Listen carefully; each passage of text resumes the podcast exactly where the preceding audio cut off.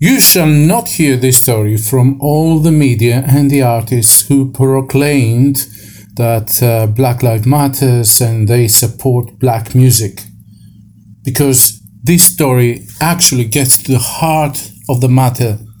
And I'm doing this because I do support the originators of house music, no matter what color they are, what race they are, who they are, because they contributed to this great movement that we all enjoy, and that's why I'm here. So, for those who listened to the previous episode 151, where we discussed why politics and dance music do not mix, I emphasized how this music is for everybody rather than a particular color. I emphasized also the hypocrisy that was shown recently by all those who blacked out their Instagram profiles on Tuesday where the show must be paused, inverted quotes. This, this is just hypocrisy because this story I'm going to discuss to you right now is the biggest one they should be focusing on because it has to do about the livelihoods and rights of black artists. In order to get the context of this, we have to go back to April 10 of this year, 2020. Uh, and you understand why. Of course, this was in the middle of the coronavirus pandemic, and there was no reason back there to report on it. But that event tied up with something that happened on the 23rd of June, and therefore now I think it's the right time to report on it. So, to get a long story short. We might be freaks, but we know our mother can beats, can beats, can beats, can beats, can beats.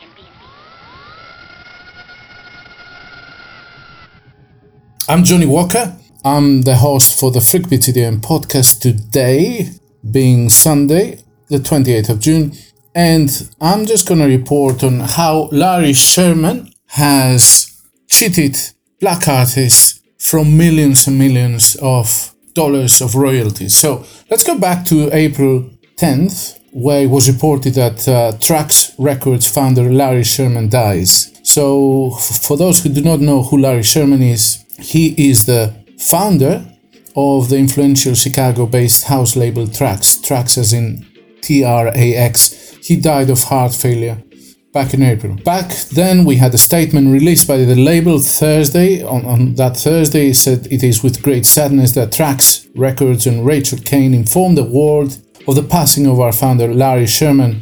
He was Jewish and passed away yesterday on his holiday Passover of heart failure. Obviously, any death is, is heartbreaking, but just uh, stay with me and hear me on. So, Sherman, we have to go all the way back to the origins of house music. And when I talk about house music, just you don't so you don't get your th- uh, heads mixed up. I'm not just talking about house music only as a as a genre of electronic dance music in in general. I'm talking about back then there was nothing like EDM. That was EDM, right? Right now EDM is an umbrella term encompassing all the other genres. But so I'm talking about that was the only electronic dance music that existed back in Chicago in 1984. So Sherman founded Trax in 1984 as Chicago was becoming the world nexus of the then burgeoning house music genre. Its catalog uh, features legends of the genre, including Frankie Knuckles, Jesse Saunders, and Marshall Jefferson. Now, I realize that most of you guys don't know these artists, and that that's fair, but these are the people who actually put uh, the ground roots of, of what we're listening to today, and we owe it to all of them. Actually, it was Marshall Jefferson who brought the news of Sherman's death with a tweet on April the 9th. In 2006 now, let's move a little bit, Trax was acquired by Rachel Cain, an artist signed to the label as Screaming Rachel during the early 80s, who had run the label alongside Sherman since the late 90s. This acquisition came after a legal battle over ownership of master tapes with the label's investors. Cain has served as Trax owner and president since the acquisition. So Cain says now on uh, to Billboard magazine, I met DJ producers Jesse Saunders and Vince Lawrence and recorded some of the earliest house music with them. Eventually, Larry Sherman, who had the vinyl pressing plant on the south side, became the designated adult. We were able to make test pressings. That's what brought it all together. So the, there is a lot of uh, people feel that they owe a lot to Larry Sherman because he brought, he made the pressing of the records possible. However, there's a lot of resentment in the originators of house music because they never got paid any royalties uh, for all this music that basically sold and sold and resold a lot. So what Larry Sherman had done back then is he he and, and there's contentment also fans like like me. So if if you happened to own the 12 inch, you'd hear that it was really really poor quality. So what Larry Sherman was doing is he was getting the vinyl, then melting it. I'm I'm sorry, I'm talking about vinyl. I know we're in 2020, but I said we're gonna go back in time. So he was getting vinyl, melting it, and pressing it again with new tunes. So there was a recycling. However, the quality was really poor. So the, the, the actual master production that you would get, you'd buy in a record store, had a lot of, uh, of flaws because of that pressing and repressing and repressing. So there was a, there's a lot of resentment on, on him from fans like like me when I was buying the 12 inch, but mostly from the artists. Just to continue, Sherman, he found the tracks, as we say, in 1984 with Vince Lawrence. Now, Vince Lawrence was a, a black musician.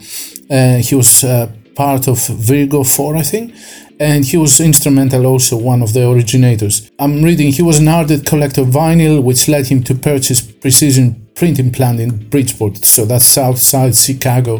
For those who live uh, there, lucky but okay, yeah. So Trax was instrumental, as we said, to develop dance music. Jesse Saunders was a DJ and producer that he made the first known house music song ever called On and On, uh, or at least the, the first mainstream record uh, that broke out. And, and he says, Larry and I looked at each other and said, that'd be a great name for the label. Larry and I basically started Trax at that point instead of just releasing records one after the other, at least two or three a week at that point Word started to grow around town about all these records coming out of Chicago more and more. And the problem is the legacy of that, right? So uh, Saunders, just as Saunders said, most artists had limited option when getting their music distributed. If it hadn't been for what Larry was doing, most of these guys who are celebrity DJs now would not be the celeb- that celebrity DJ. So that's the argument for what he did. Now, going back to Rachel Cain, as I said, she was recording back then as Screaming Rachel.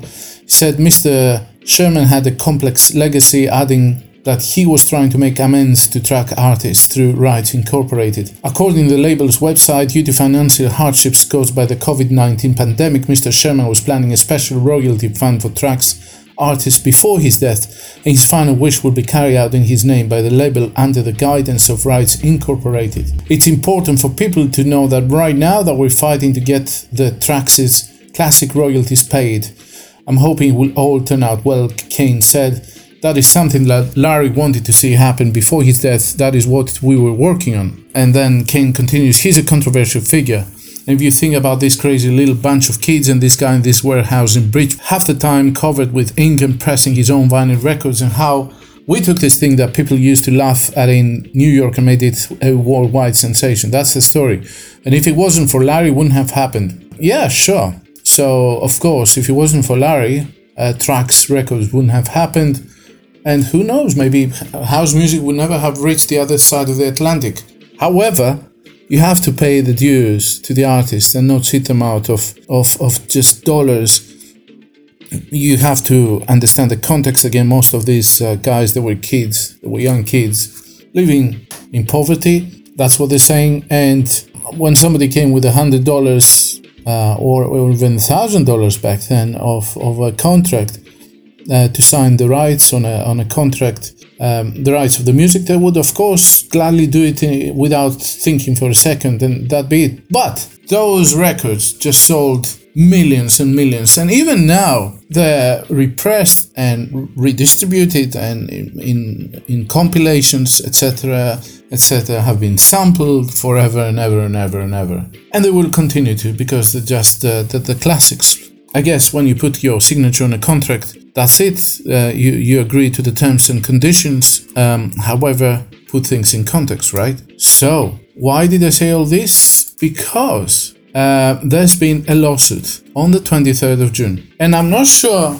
because this lawsuit is coming 35 years later. I'm not sure whether people were waiting for Larry Sherman to die. Because as we said now, Rachel Cain is the boss of Trax Records. So I'm reading again TAP, as in TAP Music, supports lawsuit against Trax Records brought by artists Larry Heard and Robert Owens seeking not less than 1 million in damages. And that story broke on the 25th of June, that's uh, three days le- uh, earlier. Now, Larry Heard and Robert Owens, they produced Can You Feel It? Uh, the track that um, whose which vocal I featured on the opening on the last episode of uh, 151, if you remember. So, Tap Music Publishing has announced that it is co-funding funding legal action against Trax, Records alongside iconic house music artists Larry Heard and Robert Owens. Larry Heard's other name, Mr. Fingers, is a DJ. He's actually even recording right now. Musician, producer, and a key figure from the 1980s Chicago house scene, Owens is a composer, artist, DJ, record producer, and musician, best known for his collaboration with Larry Heard and Ron Wilson in the Chicago based house group Fingers INC. The defendants named in the filing are Trax Records Incorporated and Precision Trax Records, in addition to Rachel Sherman, Rachel Cain, aka Screaming Rachel, and Cain Music. So, is she his wife then, right now? Ah, now that I did not know. According to the filing, the plaintiffs are informed and believe and based thereon allege that Cain is an owner and officer of Trax. We do know that. The copyright infringement suit was filed on Wednesday, June 23rd to the United States District Court for the Northern District of Illinois. That's where Chicago is. The claim alleges to highlight exploitation of the artists and their works including unpaid royalties and demands damages of 150,000 for each work that is alleged to have been infringed, but not less than 1 million in total. The filing claims that during the decades since defendants first began exploiting musical works created by Larry Heard and or Robert Owens, neither Heard nor Owens was properly compensated for the great value of its, its musical labors. Instead, defendants enriched themselves and brazenly exploited those musical works for the sole benefit while encouraging and enabling others to do the same.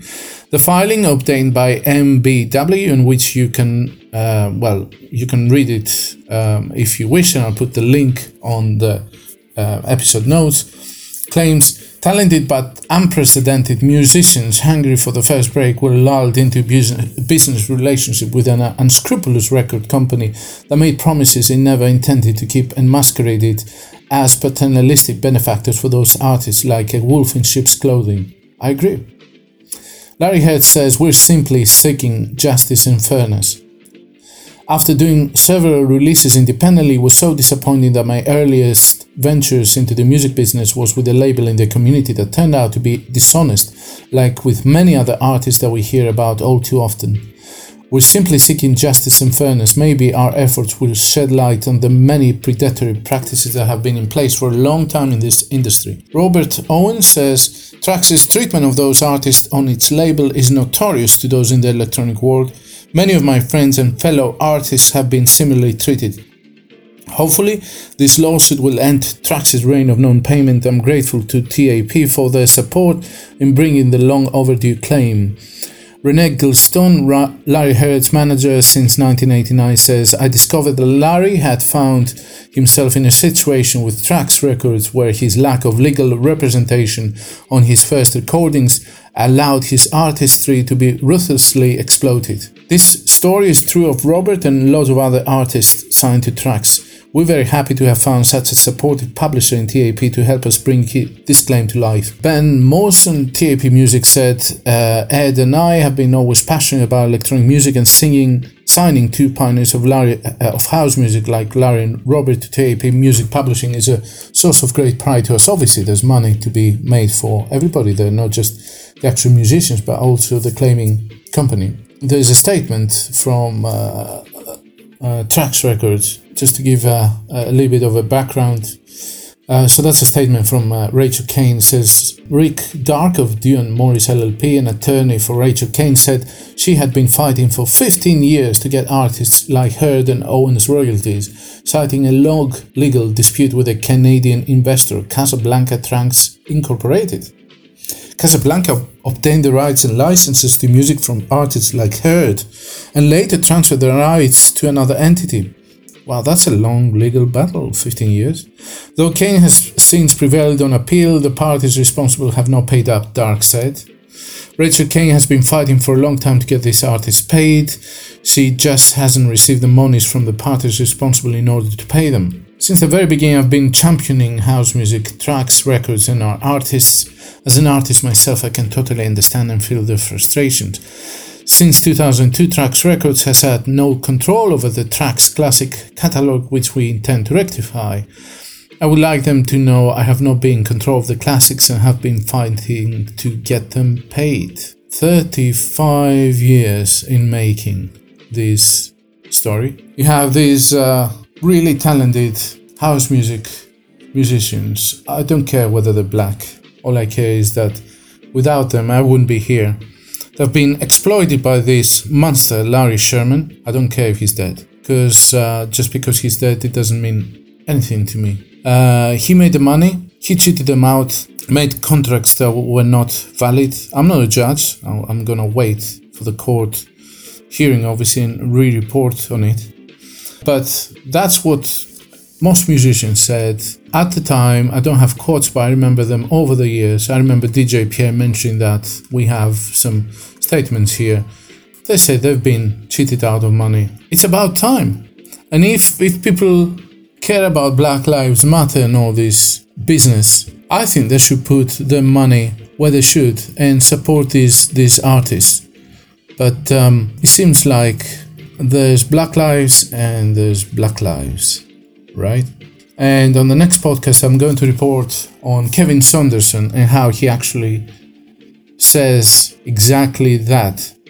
And all these things substantiate my anger about how politics entering dance music is not real of real interest, but it's done for a particular reason. So stay tuned. Thank you very much for spending time with us because where you choose to spend your time is really important and we appreciate your choosing us. Please make sure you followed and share this podcast if the topics we discuss spark your interest and you appreciate us going off the beaten route. To remember that we're ravers just like you I have been dancing for 30 years now. We're independent and not sponsored by any DJ, record label, event, festival, or corporate. We pay for all our tickets ourselves and records we buy, and therefore we're not here just to be super positive about everything when we damn well know the problems or things could be better.